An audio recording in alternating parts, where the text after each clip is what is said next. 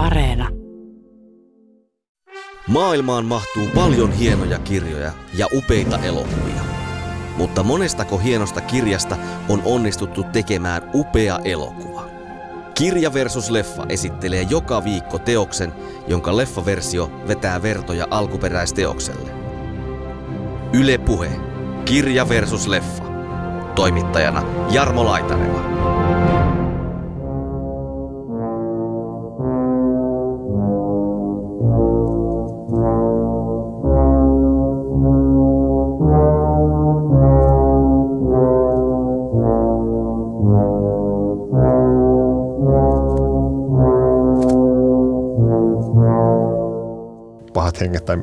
Miten sitä nyt ilmaisee, esitettiin nimenomaan hyvin niin kuin aktiivisena ja tietoisena siinä loppuvaiheessa, kun lähtee sitten niin kuin tapporetkeltä perheensä perään, niin se on siinä vaiheessa jo täysin niin kuin hotellin valtaama.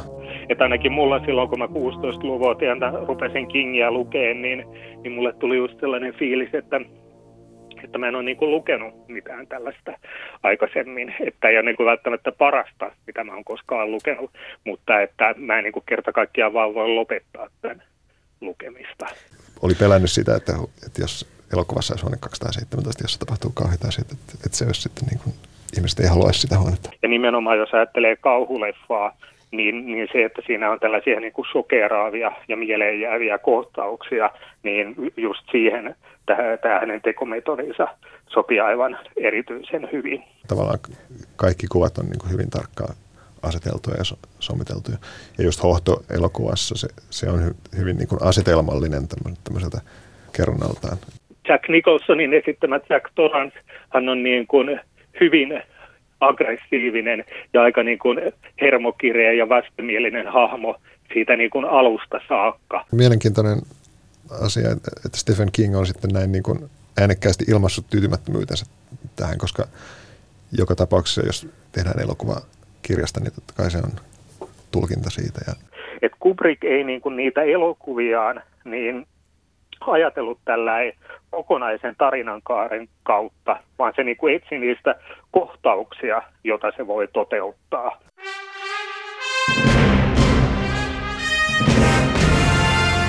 Stephen Kingin kirjoja on myyty maailmalla yli 350 miljoonaa kappaletta. Elokuvia ja TV-sarjoja Kingin teoksista on sovitettu niitäkin toista sataa. Yksi Kingin tunnetuimmista teoksista on Hohto. Hohtoa arvostetaan paljon myös elokuvana, vaikka Stanley Kubrickin sovitus poikkeaa kirjasta melko paljon. Hohtoteoksista kertovat kustannustoimittaja Samuli Knuuti VSOYltä sekä hohdosta elementtejä mediataiteeseensa ammentanut kuvataiteilija Vesa Vehviläinen. Tämä on kirja VS Leffa, ohjelma tarinoiden, myös kauhutarinoiden ystäville.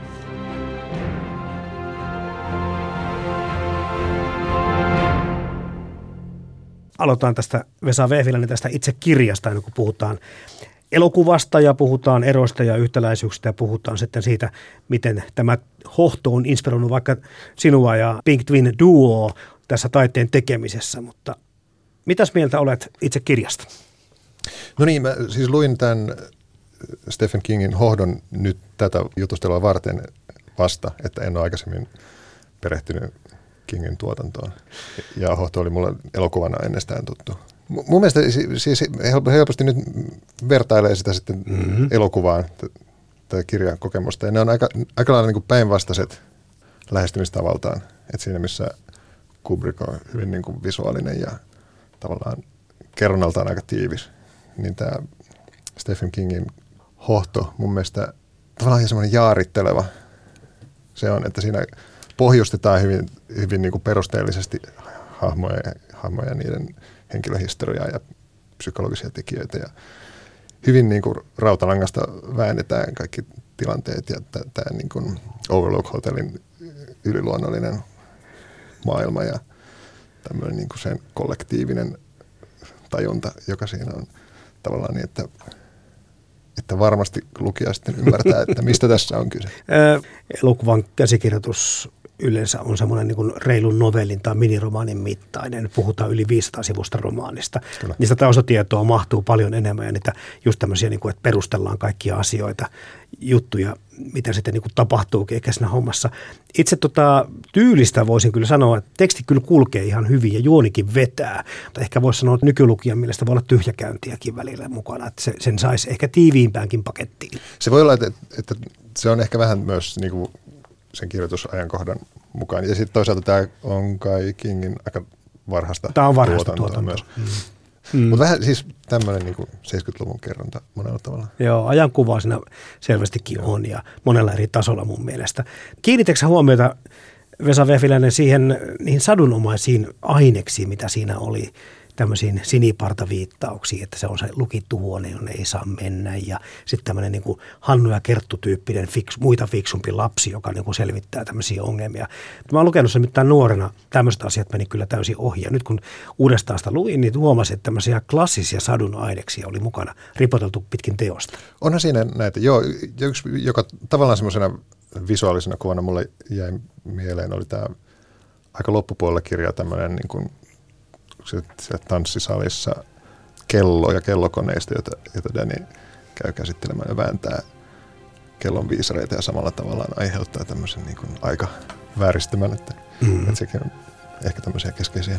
Se on kiinnostavaa tosiaan, että tälle hotellille, Overlookille annetaan niin kuin oma persoonansa tässä ja sitten tämä aikakerrostumat tulee samaan aikaisesti esillä. Siinä on niin kuin monia semmoisia vähän tämmöisiä niin kuin skifiinkin viittaavia Kyllä, kyllä. Joo, joo, ja se menee tavallaan myös monella tasolla ilmaistaan tässä myös sillä, että, että tässä romaanissa nimenomaan Jack löytää näitä vanhoja arkistoja ja käy niitä läpi, alkaa suunnitella romaanin kirjoittamista tästä hotellin historiasta ja näin. Ja tavallaan tämä, tämä puoli on leffassa täysin niin sivutettu.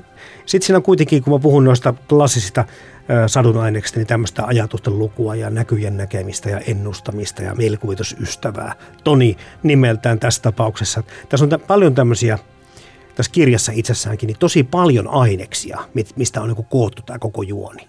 Joo, ja kirjassa se myös, no vähän niin kuin mitä mä sanoin, että hyvin niin selitetty ja kiinteä kokonaisuus. Tavallaan siinä esitetään aiheita, niin kuin vaikka Toni, ja sitten kirjan myötä tulee selitetyksi, että kuka se Toni oikeasti on. Ja, ja, ja tota, tämmöistä tulkinnan varaa mun mielestä jää, jätetään paljon vähemmän sitten kirjalle. Että tavallaan asiat niin myös sitten viedään loppuun ja sitten selvitetään ää, loppuun asti, että, että mistä tässä on kyse. Sitten tuossa kirjassa alussa lähdetään jo kertomaan siitä Jackin alkoholismista ja väkivaltaista käyttäytymistä tai sen historiasta, jolloin sillä pedataan sitä loppua. Että se, elokuvassahan se tulee pikkuhiljaa enemmän esille se. Ja, ja se antaa nimenomaan mielikuvitukselle, katsojalle niin kuin mahdollisuuksia tehdä monenlaista tulkintaa, mutta kirjassa just kun sä puhut siitä, että selitetään aika paljon auki asioita. Joo, joo ja se, myös, myös, että loppukohtauksiin viitataan heti alusta asti tavallaan niin kuin tämmöisenä ennakkonäkyynä vähän niin kuin peitellään, mutta, mutta tavallaan, että kuitenkin ennakoidaan. Että, että ne on varmaan Kingin rakentamia niin. koukkuja. Hän laittaa Danin, tämän perheen lapsen, näkemään näitä tämmöisiä ennennäkyjä, ja joissa niin kuin veri lentää ja lukija niin kuin saa pieniä viitteitä siitä, että no okei, hänethän tunnetaan muutakin kauhukirjailijana, että ei varmasti niin kuin kukaan lähde olettamaan, että tässä mitään ruususta loppua olisi, mutta siltikin, niin. niin siinä kyllä annetaan koko ajan sellaisia vihjeitä tulevasta ja se voi olla, että, että taas sitten tämän genren ystävät taas tykkää sit siitä, että vähän niin kuin vihjaillaan tai annetaan vihjeitä siitä tulevasta. As far as my wife is concerned, uh... I'm sure she'll be absolutely fascinated when I tell her about it. She's a uh, confirmed ghost story and horror film addict. Toi elokuva on siis sulle, Vesa Vehviläinen, tutumpi. Nyt luvit tuon kirjan ensimmäistä kertaa, mutta muistatko, milloin olet Kubrickin hohdon ensi kertaa nähnyt? Kyllä sitä aikaa on, kun mä sen ensimmäisen, mä oon muutaman kertaa sen, sen kattonut. En nyt oikeasti osaa sanoa, että, että koska ensimmäistä kertaa. Mutta nuorena? Nu, nuorena kuitenkin, joo. Ja se, mistä, mitä mä vähän enemmän perehtynyt tähän, on tosiaan, että veljen kanssa meillä tehdään yhdessä taidetta. Me pyydettiin mukaan, Lontoossa oli tämmöinen Kubrick-aiheinen näyttely. Tästä oli pari vuotta sitten. Siinä oli 50 taiteilijaa. Ajatuksena on, että teokset liittyy sitten Kubrickin elämään tai leffoihin eri tavoin. Meille sanottiin, että, että jotkut meidän olemassa olevista duoneista voisi olla tämän kannalta relevantteja, että pistäkää vain joku sinne, mutta mietittiin, että tehdään nyt sitten uusi pätkä tähän ja tehtiin tämmöinen pieni animaatio teos, jonka nimeksi tuli sitten Overlook, jossa otettiin elementtejä muutamasta elokuvasta, ehkä näkyvimmin just Hohdosta, mutta siinä on myös Barry Lyndonia ja 2001 havaittavissa. Siinä myös tietty kosminen ulottuvuus, joka otettiin tähän. Niin siinä yhteydessä tuli sitten niin kuin niin. tavallaan tarkemmin katsottua ja ehkä vähän analysoitua tätä elokuvaa sitten. Mutta mikä tota, suhde sulla sitä on Kubrickin teoksia ollut aikaisemmin, ennen kuin tota, lähditte tekemään tätä Overlook-teosta? No mä olin niitä useita leffoja kyllä nähnyt ja ehkä näin niin kuin kuvataiteilijana kiinnittää tähän tosi vahvan visuaaliseen ilmaisuun huomiota niissä, että ka- tavallaan kaikki kuvat on niin kuin hyvin tarkkaan aseteltuja ja so- sommiteltuja. Ja just Hohto-elokuvassa se, se on hy- hyvin niin kuin asetelmallinen tämmöiseltä kerronnaltaan. Että siinä on niin kuin sisäarkkitehtuurikuvaus hyvin voimakasta ja tavallaan, että siinä on huonetila tai hallitila, jossa on ihminen tekemässä jotain. Että se on niin kuin hyvin niin kuin voimakkaita tiloja ja voimakkaita asetelmia ja kuvia. Onko se vaikuttanut tähän sun hohto katselukokemukseen, kun sä oot ammentanut jotakin asioita kenties just tämän hohdon. No, ketkä ovat tuon videoklipin nähneet, niin se on ihan tuttuja elementtejä, verenroiskuminen ja, ja kaikki muut, mitkä niin. hyvin visuaalisesti ja vaikuttavasti tuossa elokuvassakin on tullut esille, mutta, mutta vaikuttaako sitten sun tähän niin kuin suhtautumiseen, tähän elokuvaan se, että sä oot siihen jo perehtynyt niin kuin tätä kautta? Se vaikuttaa ehkä sillä lailla, että ehkä ennen kaikkea kiinnittää huomiota tähän niin kuin visuaalisuuteen, lavasteisiin ja tavallaan tiloihin, joita siinä elokuvassa esitellään. Mutta et, tavallaan, että et siitä niin kuin, sitä ei sitä, sitä kautta tule ammentaneeksi tyhjäksi kuitenkaan tätä elokuvaa. Että, että kyllä se niin kiinnostava. No entä jos vertaat on. sitä, että kun sä oot nuorena katsonut sen ja luultavasti se on aiheuttanut silloinkin jo tiettyjä tunteita, niin, niin miten nuo kokemukset on niin kuin muuttunut sitten? Mitä, se, mitä sä vielä saat siitä, siitä elokuvasta, kun sä katsot sitä uudestaan? Ehkä jos ehkä nuorempana siinä on ottanut enemmän tämmöisenä jännärinä tai kauhuleffana tavallaan sen niin kuin tietyn genren kautta. Nyt mä ehkä enemmän tutkin sitä nimenomaan tekijänsä teoksena ja, sit, ja tämmöisenä niin kuin sen ilmaisun kautta, millä tasolla vaikuttavia ne kohtaukset itsessään on ja, ja kuvat ja äänet. Ja musiikkihan on tässä myös ilmaisuvoimasta tässä elokuvassa. Että siinä, siinä on Ligetiä ja Wendy Carlosta pauhaamassa. on tota, Onko se kauhu? Vesa, niin onko kauhu hyvä inspiraation lähde, kun miettii tätä sun tai teidän toimialuetta, missä te operoitte? No itselle se ehkä ei ole niin relevantti lähtökohta yleensä ollut. Että et tavallaan mä, mä mielen kauhun genrenä konventionaalisena, tai että, että siinä on niin tietyt elementit, jotka helposti toistuu. Ei sen ehkä meille ole tämmöinen niin inspiraation lähteenä niinkään ollut. Ja siinä, siinä mielessä mun mielestä myös Kubrickin leffa on toimiva, koska en mä sitä miele sinänsä niin kuin kauhuelokuvaksi sinänsä, että ei, ei se, tai tämmöisen genre-elokuvaksi, mitä Stephen King ainakin mielletään, mielletään selkeästi kauhukirjailijaksi. No vähän eri genre munkin mielestä se kirjaelokuva. Et, et se on, joo, ja, ja, ja tätä on, siinä on selvästi on niin kuin yliluonnollisia elementtejä leffassa, myös tämä niin kuin telepatia ja muut on siinä kiistämättä ole, olemassa, mutta en, enemmän se on tämmöinen niin kuin psykologinen, niin kuin painostava. Come and play with us.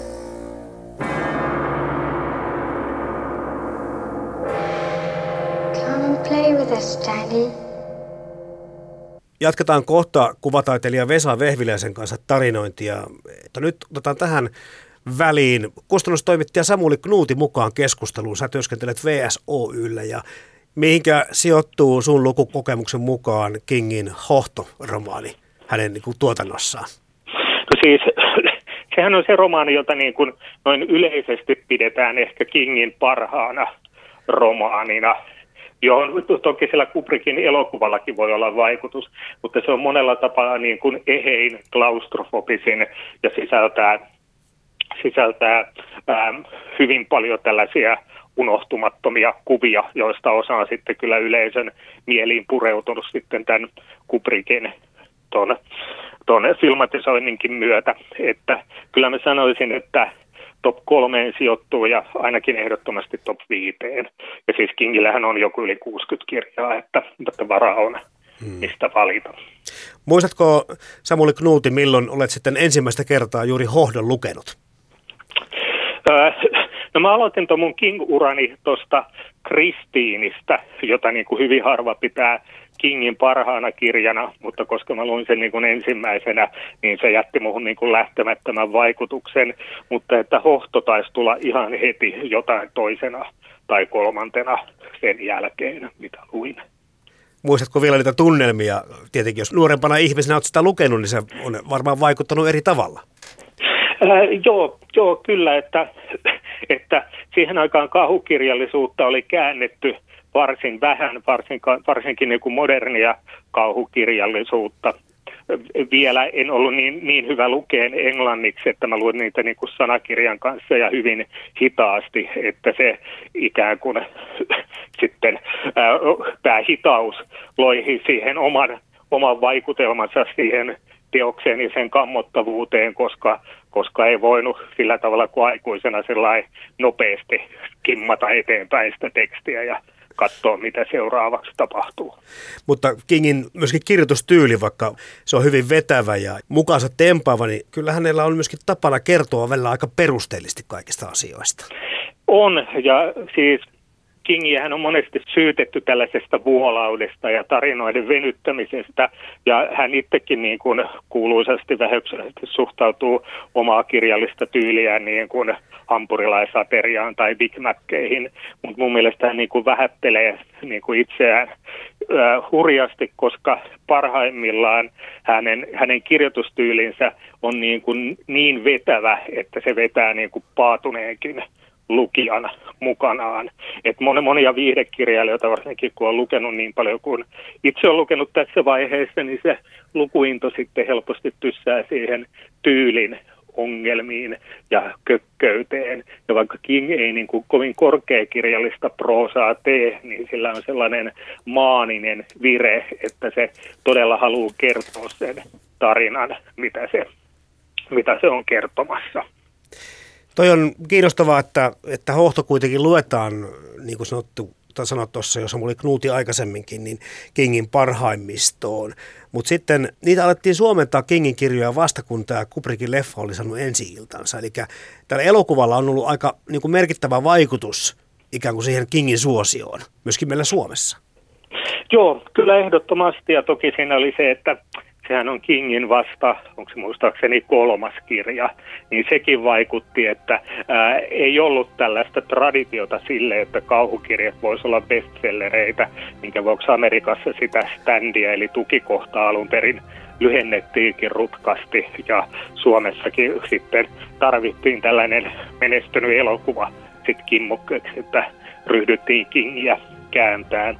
Jos mä ihan oikein muistan, siinä taisi olla vielä niin kuin vähän taukoa sen hohdon jälkeen, että, että se todellinen käännösbuumi alkoi vasta siinä 80-luvun loppupuolella, sitten jolla oli niin useampiakin kustantamoita ja kääntämässä. Se on myöskin vähän semmoinen omituinen ajatus se, että äh, Stephen King ei oikeastaan koskaan ole hyväksynyt tai allekirjoittanut Kubrickin elokuva sovitusta hänen kirjastaan, mutta sitten taas mitä se elokuva on tehnyt Kingin tuotannolle ja sen tunnettavuudelle, niin siitähän ei voi olla kyllä eri mieltä. Et, et se on varmasti niin kuin aika merkittävä tämmöinen markkinointiapu.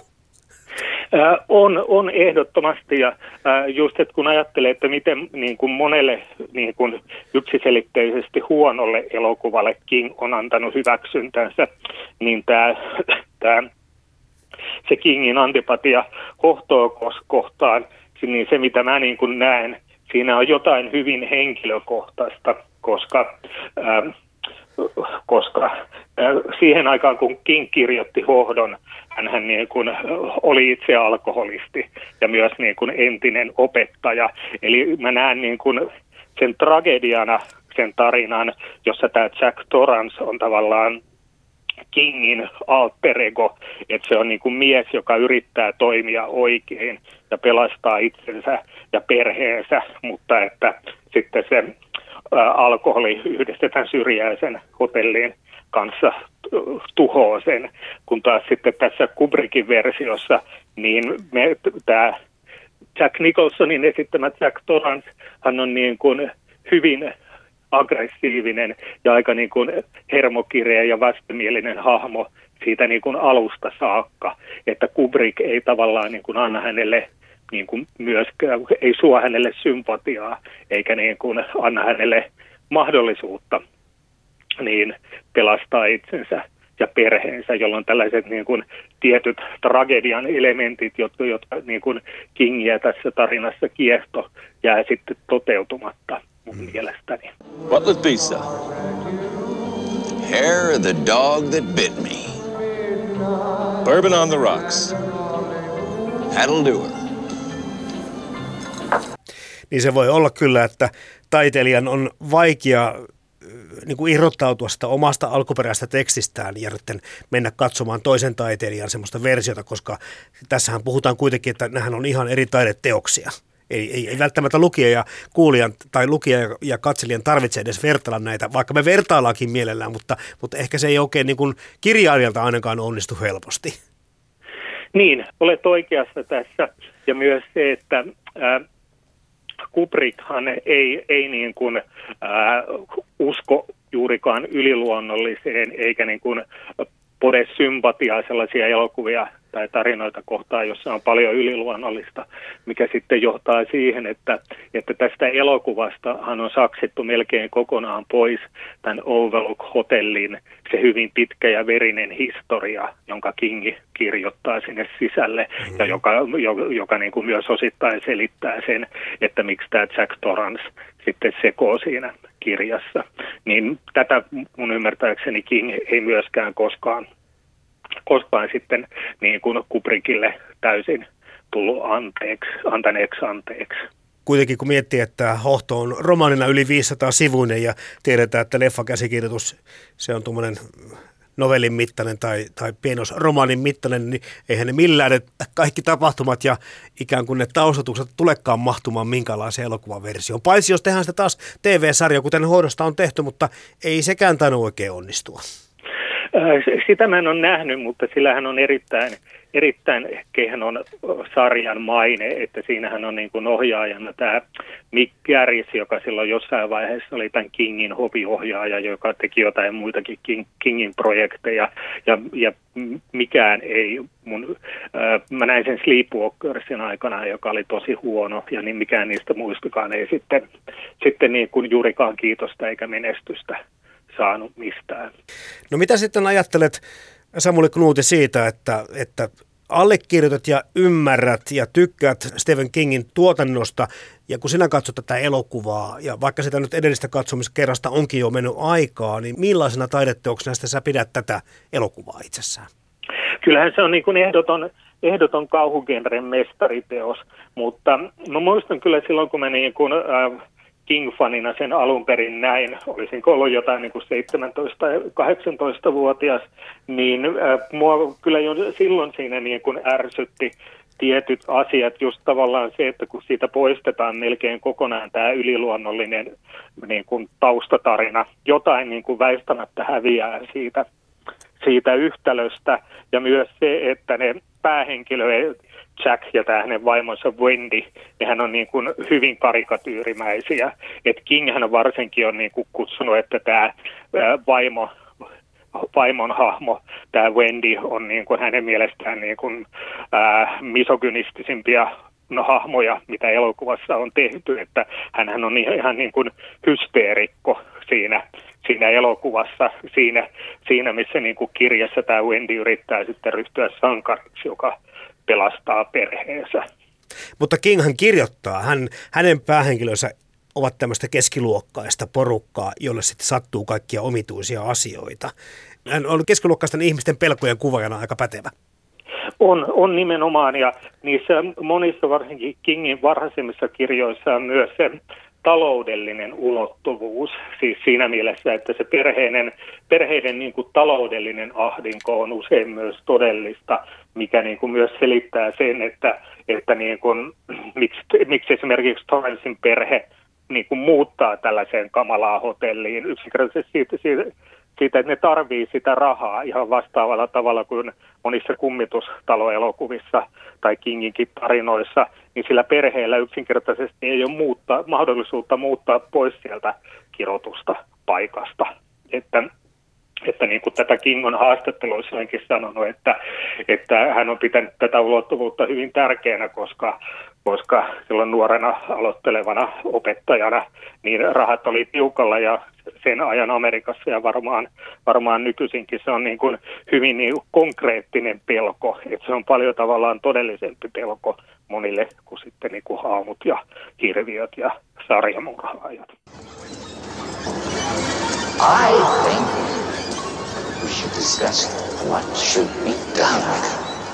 Puhutaan Vesa Vehviläinen noista roolisuorituksista. Olisiko sun mielestä Kubrickin hohto sama elokuva ilman Jack Nicholsonia?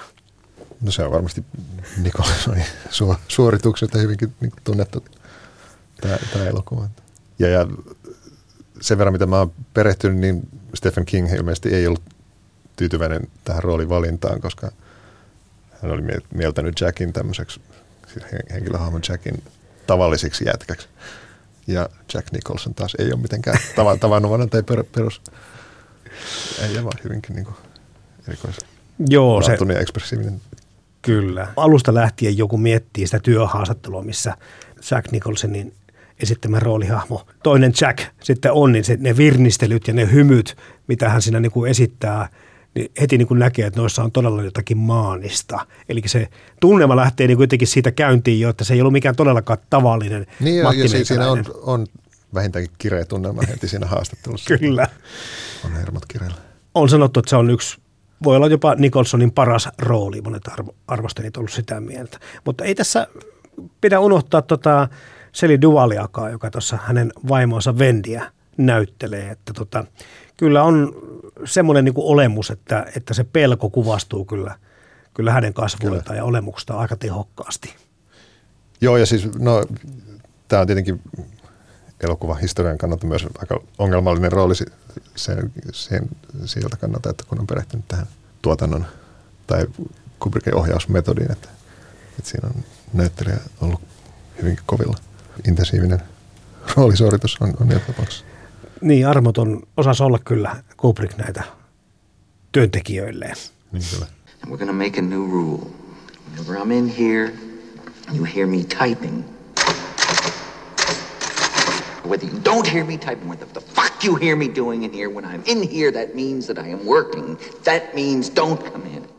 Toi Danny Lloydin, eli ton, joka näyttelee tästä Dania, perheen lasta, niin ehkä sen roolin niin kuin nyt oli aika vähän syönyt sitä. Että kun katsoi sitä nyt, en muista minäkään monen, monennen kuin kerran, niin sen, sen pojan kasvoista kuvastuvat ilmeet ja, ja muuta, niin jotenkin tuntui, että se oli ehkä ainut sellainen rooli, mikä, mitä oli hieman aika syönyt tämmöinen kuva mulle jäänyt tässä viimeisimmässä katsotakerrassa. Kun taas sitten nämä Lloydin ja Gradin roolit sitten taas siellä, niin, niin, niin edelleenkin kyllä aika tehokkaasti. Toisaalta, kyllä. toisaalta sitten taas koko, tässä mun, mun mielestä myös tämä Kubrickin ilmaisu on sen verran vahva, että, että myöskään niin kuin näyttelijöiden kannalta se, se ei ole niin kuin naturalistista ilmaisua, tai mm. vaan hy, hyvinkin tyyliteltyä ja kaikki tämmöinen asetelmallisuus ja koreografia on, on vahvana. Että sen puolesta sitten se, jos Danny on vähän, tota, sillä on vähän jäykät ilmeet ja, ja näin, niin sen puolesta aika luontevasti menee sen muun Kyllä. leffan mukana. Ja Jack Nicholson myös, siinä myös niin kuin Jack Nicholsonin tunnistaa, että tavallaan se, mistä Nicholsonia on sitten taas kritisoitu on, että sillä on sama rooli aina, niin tavallaan kyllä ehkä myös itseään sinne näyttelee. Mr. Grady, haven't I seen you somewhere before? Why no, sir. I don't believe so. Me ollaan puhuttu tuosta visuaalisuudesta ja miten hienosti tätä rakennusta, hotelli Overlookia on kuvattu, mutta silloin kun Jack Torras tai Jack Nicholson pyyhältää baaria ja alkaa kuvitella tosiaan tai kokea niitä vanhoja aikakerrostumia ja keskustella baari Mikko Lloydin tai Gradin kanssa, joka on lahdannut jo aikaisemmin oman perheensä samaisessa hotellissa, niin kyllähän tuohon elokuvaan saadaan niin kuin aika paljon myöskin eloa kun se vanha tanssimusiikki sieltä jostakin 1920-luvulta lähtien alkaa olla siellä taustalla ja se hälinä ja kaikki muu, niin se elokuva, se on niin kuin melkein parhaimmillaan näissä kohdissa vielä. Joo, joo, kyllä se Myös tietenkin sillä, että, että, että suurimman osan ajasta kuitenkin siinä ollaan hotellissa, kyllä. jossa on kolme ihmistä siellä paikalla, niin tavallaan sitten kun siihen tulee vähän tämmöisellä niin kummitustasolla muuta väkeä mukaan, niin mm. se niin kuin vaihtaa sitä.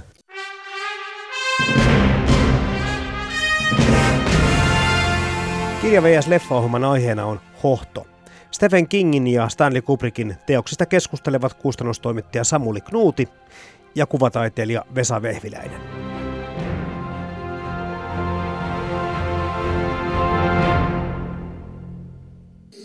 One of them actually stole a pack of matches and tried to burn it down. But I corrected them, sir. And when my wife tried to prevent me from doing my duty, I corrected her. Kun mietitään kustannustoimittaja Samuli Knuuti tätä Kingin kokonaisvaltaista suosiota maailmalla. Näitä kirjoja on myyty aivan järjettömästi. Joku tilasto kertoo, että yli 350 miljoonaa on mennyt rikki jo aikaa sitten. Niin ehkä just nämä tämmöiset keskiluokkaisen tavallisen ihmisen pelot on aika monen romaanin taustalla vaanimassa. Mutta mitä kaikkia tekijöitä sä Samuli Knuuti näet siinä, että King on näin suosittu? No tietenkin niin kuin tylsä vastaus, mitä ei voi sivuttaa, on se, että hän on yksinkertaisesti niin hyvä tarinankertoja, mutta myös tavallaan se, että että King onnistuu sellaisiin tiettyihin, kuten sanoit, keskiluokan pelkoihin hyvin tarttumaan. Ja hän on niin kuin myös hyvin, hyvin niin kuin taitava lapsu lasten pelkojen kuvaajana. Että tämähän on myös toistuva teema, teema hänen kirjoissaan, kuten nyt vaikka tässä It, Itissä, josta tuli juuri tämän elokuvaosan toinen osa.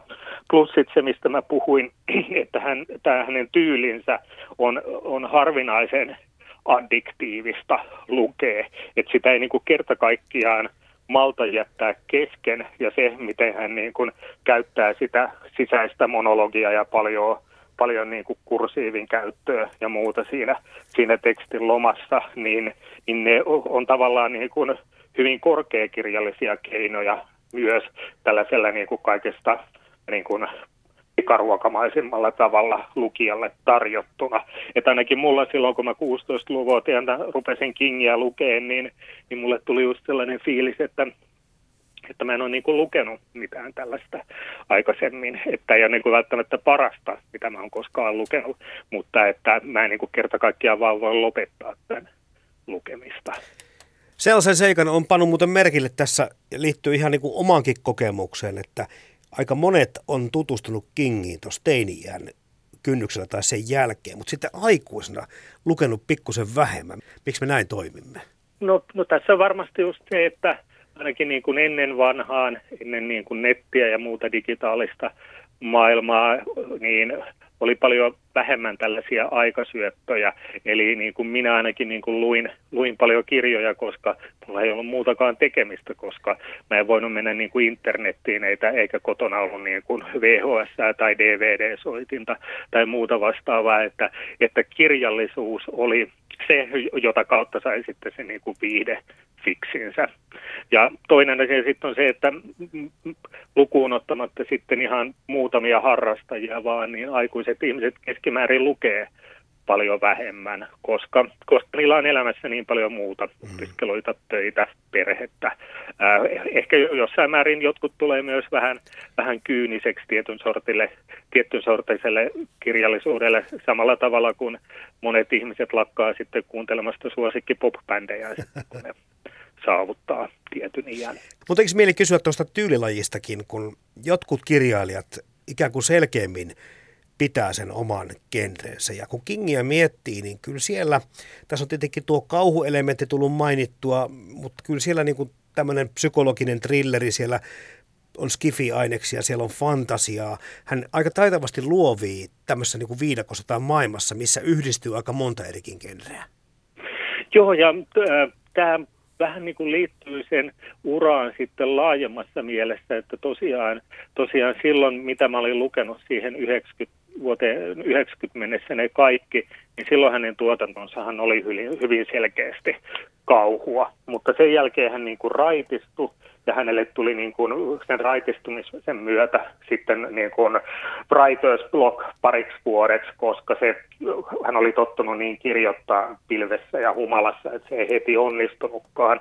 Niin silloin niin kuin 90-luvun alussahan hänellä oli tällainen enemmän identiteettikriisi, että hän halusi tehdä niin, kuin niin sanottua oikeaa kirjallisuutta, että sen niin kuin 90-luvun kirjoissa on, on enemmän sitten tällaisia vivahteita, mutta sitten niin kuin tuli tämä Dark Fantasia-sarja, joka on hyvin pitkälle fantasia, ja sen jälkeen hän sitten tavallaan löysi kauhun uudelleen, ja nykyisin sitten niin kun, ää, aika tavalla luovii näiden niin kun eri, eri lajityyppien välillä, niin kuin sanoit. Mm. Että tietenkin siinä on se, että kun, kun on niin kun yli 60 kirjaa kirjoittanut, niin, niin ää, kyllä siinä yksi genre oli se miten rikas genre, kyllä se saattaa niin kuin jo vähän ahtaaksi ruveta tuntuu, ja koska King kuitenkin niin kuin on, on mies, joka on aina kuitenkin niin kuin lukenut hyvin, hyvin paljon, että, että siinäkin mielessä hän on, hän on perehtynyt niin sanottuun vakavampaankin kirjallisuuteen. That's swell. I like you, Lloyd. I always liked you. You were always the best of them. Best goddamn bartender from Timbuktu to Portland, Maine. Stephen King on tehnyt tosiaan tunnetuksi tätä kauhukenreä aika paljon, mutta mitä Samuli Knuuti sanot siihen, että minkä verran hän on lisännyt sitten kauhukenren arvostusta maailmalla? Kyllä mä niin kuin selkeästi sanoisin, koska, koska niin kuin hän, hän todella toisen valtavirtaan, että, että vaikka, vaikka niin, äh, se merkitys on ollut ennen kaikkea kaupallinen, niin, niin siitä huolimatta kyllä se on myös säteily, että, että ihmiset on, ihmiset on niin kuin löytänyt, löytänyt sitten kauhukirjallisuudesta ja kauhusta noin yleensä sellaisia arvoja, mitä niin kuin aikaisemmin ei ollutkaan, että koska silloin jotain 80-luvulla, kun VHS tuli, niin just nämä kauhuvideot, niin niitähän niitähän pidettiin niin kuin ihan puhtaana väkivaltaviihteenä ja kaikista pahnan, pahnan pohjimmaisena, mitä kulttuurilla on tarjota, mutta sitten taas toisaalta niin kuin viimeiset viisi vuottahan on sitten niin kuin elokuvan puolella tuonut, tuonut tällaisen niin kuin, ä, uuden kauhun buumin ja myös tällaisen tietyllä tavalla niin kuin entistä taiteellisemman kauhun, kuten vaikka niin kuin Ari Asterin elokuvat Hereditary ja Midsommar.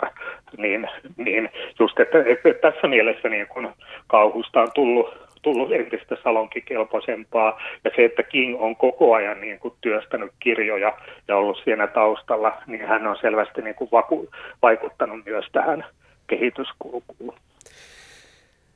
Olisi tietysti kiva kuulla vielä, että kun puhutaan nyt hohdosta nimenomaan tässä kirja jaksossa niin, niin Samuli Knuuti, mikä sun mielestä juuri tuossa hohdossa on se juttu, mikä tekee siitä niin pidetyn, arvostetun ja niin kuin tunnetun teoksen? No mä luin, luin sitäkin jo aikaa, mä luin aikanaan tuon Kubrickin elämäkerran, ja siinä niin kun, ää, tämä hänen sihteerinsä kertoi, että Kubrick yleensä aina tuli töihin, sillä oli pino kirjoja, ja aina niin kun puolen tunnin välein sitten niin sieltä yläkerrasta kuului kopsahdus, kun se oli heittänyt sen kirjan nurkkaan ja tarttu seuraavaan. Ja sitten niin kuin hohto oli, että siihen se, siihen se niin kuin kiinnittyi. Että Kubrick ei niin kuin niitä elokuviaan niin ajatellut tällä kokonaisen tarinankaaren kautta, vaan se niin kuin etsi niistä kohtauksia, joita se voi toteuttaa. Ja sitten näistä, näiden kohtausten ympärille se punoi sen elokuvan, mikä sitten niin kuin johtikin siihen, että nämä hänen, hänen niin kuin versionsa olikin sitten usein hyvin erilaisia kuin ne alkuperäiskirjat. Niin mä just luulisin, että että ne asiat, jotka niin kuin Kubrickia nimenomaan viehätti, jotka katsojiin on, on myös, myös niin kuin jäänyt erityisesti mieleen, on nämä nämä niin kuin tietyt kohtaukset, esimerkiksi se Danny-poika ajamalla niin kuin polkupyörällä niitä hotellin käytäviä, mikä oli niin kuin ihan ennenkuulumatonta tekniikkaa silloin. Sitten nämä hissit, jotka on täynnä verta. Sitten tämä Jack Torrancein käsikirjoituspino, joka paljastuu, että, että se on vaan niin kuin yhtä virkettä uudelleen ja uudelleen ja se niin kuin Nicholsonin kuva, kasvot siinä se niin kuin kirveellä hakatun oven, oven läpinähtynä. Eli että tosiaan niin kuin, ää, Kubrickilla oli mielettömän tarkka näkemys siitä, että mitkä kuvat elokuvassa on tällaisia hyvin, hyvin iskeviä. Ja niin kuin niiden ympärille hän rakensi sen leffansa. Ja nimenomaan jos ajattelee kauhuleffaa, niin, niin se, että siinä on tällaisia niin kuin sokeraavia ja mieleenjääviä kohtauksia, niin just siihen tämä hänen tekometodinsa sopii aivan erityisen hyvin. Se, mikä niin kuin mun mielestä oli siinä Kubrickin elämäkerrassa sitten hyvin vähän niin kuin järkyttäväkin asia, oli tavallaan just se Kubrickin ohjausmetodista se, että niin kuin Jack Nicholson itse paini myös alkoholismiongelman niin kuin kanssa sitä elokuvaa tehtäessä. Ja tämä Kubrick teki sitten niin kuin kaikkensa käyttääkseen sitä hyväkseen. Eli hän muutti niin kuin kuvausaikoja lyhyellä varoitusajalla sellainen, että, että Nicholson joutui, joutui näyttelemään humalassa tai, tai krapulassa ja sitten piti huolta, että aina niin kuin Nicholsonille löytyi ryyppyseuraa siitä, siitä niin kuin leffan teko niin, äh, seurueesta, mikä myös niin kuin, näkyy siinä, että miten kerta kaikkiaan niin kuin räjähtänyt ja sekaisin se Nicholson on siinä koko elokuvassa.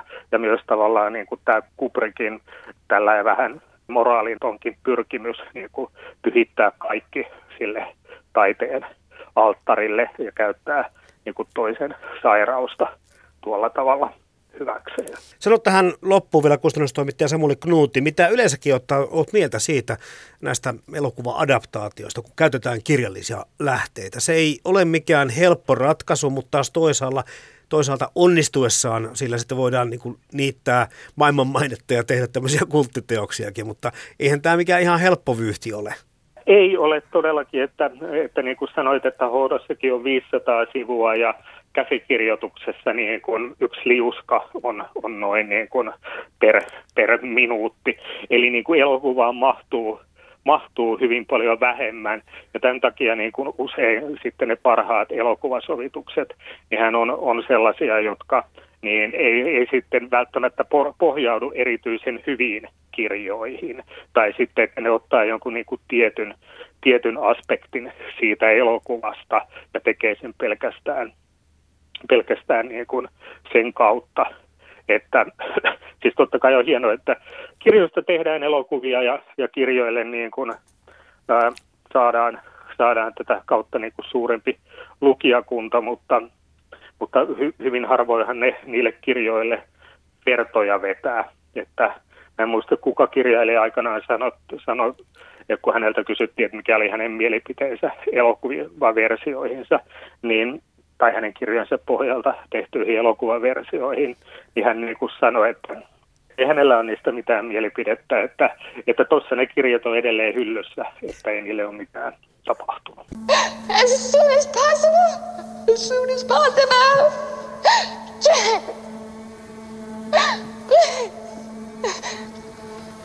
You believe his health might be at stake. Minkälaiset kohtaukset sitten taas, kun se mietitään sun tätä työtäsi ja, ja sitä sun kuvataiteilijuuttasi Vesa Vehviläinen, niin mitkä kohtaukset sitten sulla puhuttelee tämmöisessä hohtotyyppisessä elokuvassa?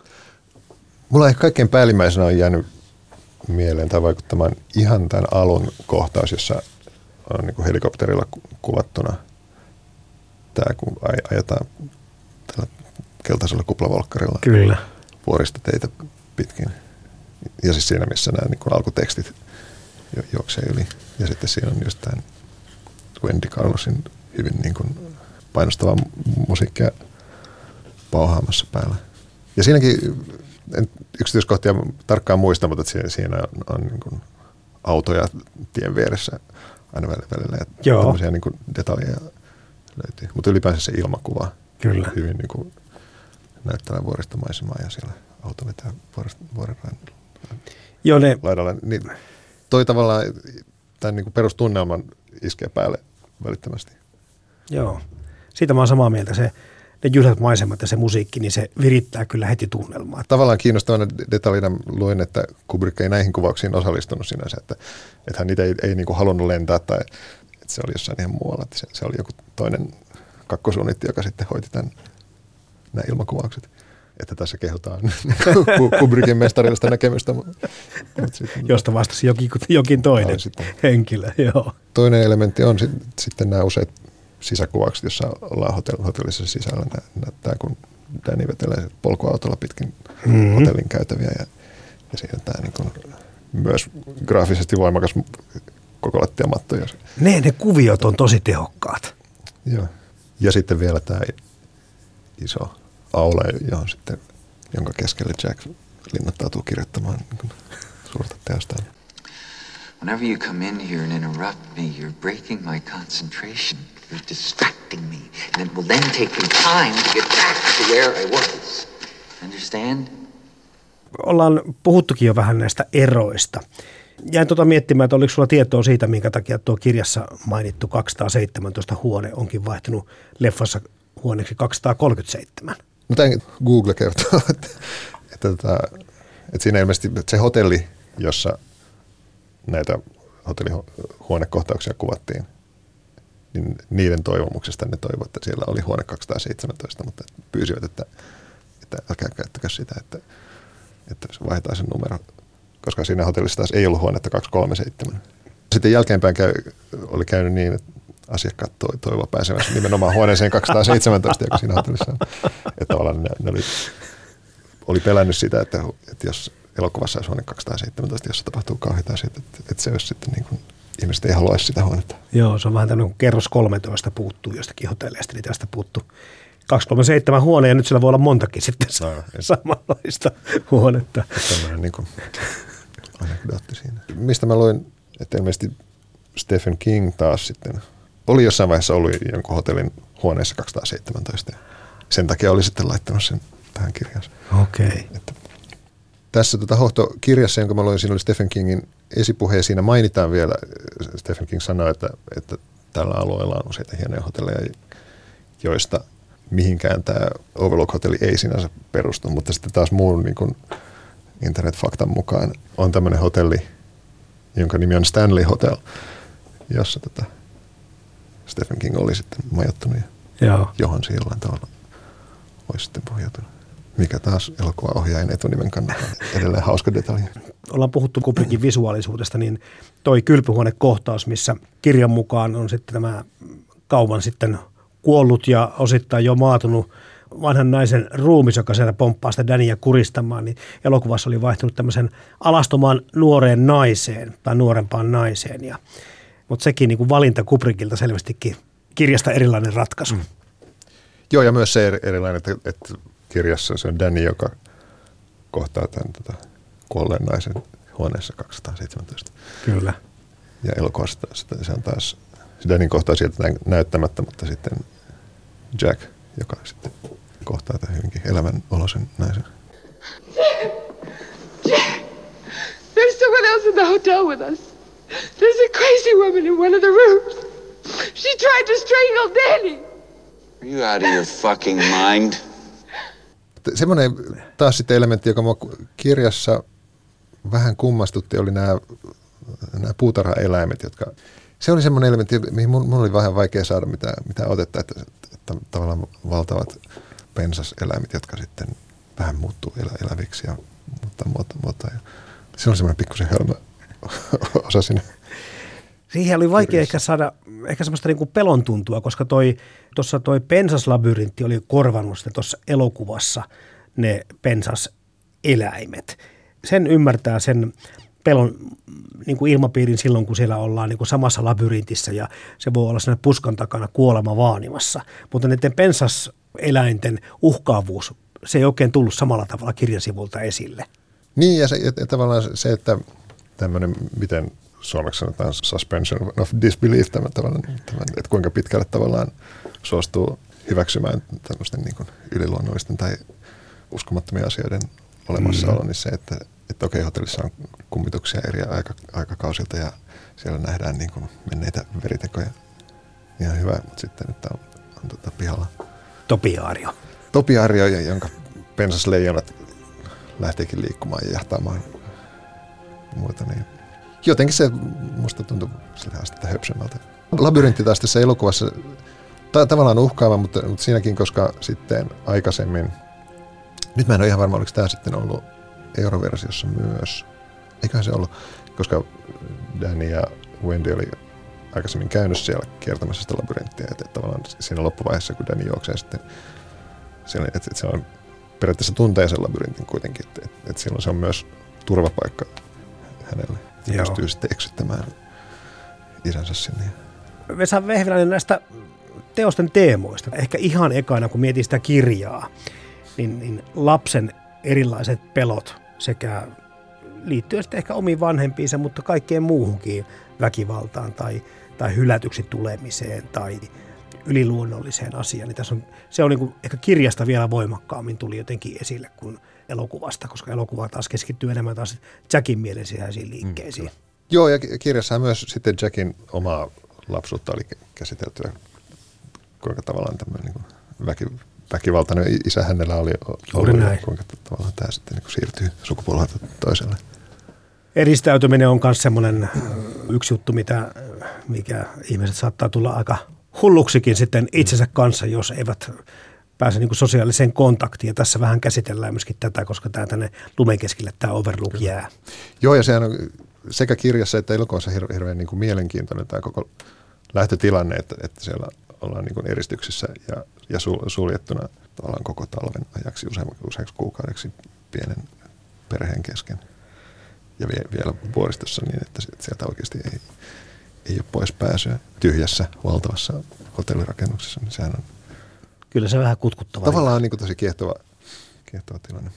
Kirjasta muuta selvisi se, että Jack ja Wendy ovat olleet seitsemän vuotta naimisissa suurin piirtein niillä hetkillä, kun ottavat tämän Overlook-komennuksensa vastaan. Ja sitten on olemassa tämmöinen legenda tästä seitsemän vuoden aviokriisistä. Ja tota, Joo, niin. tuli mieleen, että tässä Niin, vähän niin kuin puhutaan. normaalia pahempaa aviokriisiä. Ottaa vähän vaikeasti siinä niin.